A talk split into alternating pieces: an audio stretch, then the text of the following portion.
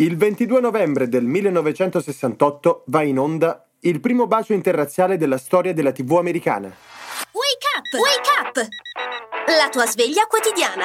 Una storia, un avvenimento per farti iniziare la giornata con il piede giusto. Wake up! Ricordate Star Trek? Le orecchie di Spock, i viaggi interstellari. Ah, la fantascienza di una volta.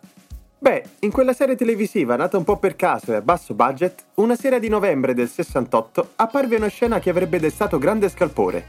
Il bacio tra il fascinoso capitano Kirk e la comandante di colore Ura. La cosa non passò inosservata. Siamo pur sempre nel 68. Tanto che in Inghilterra l'episodio fu ritenuto inadatto ad un pubblico non adulto.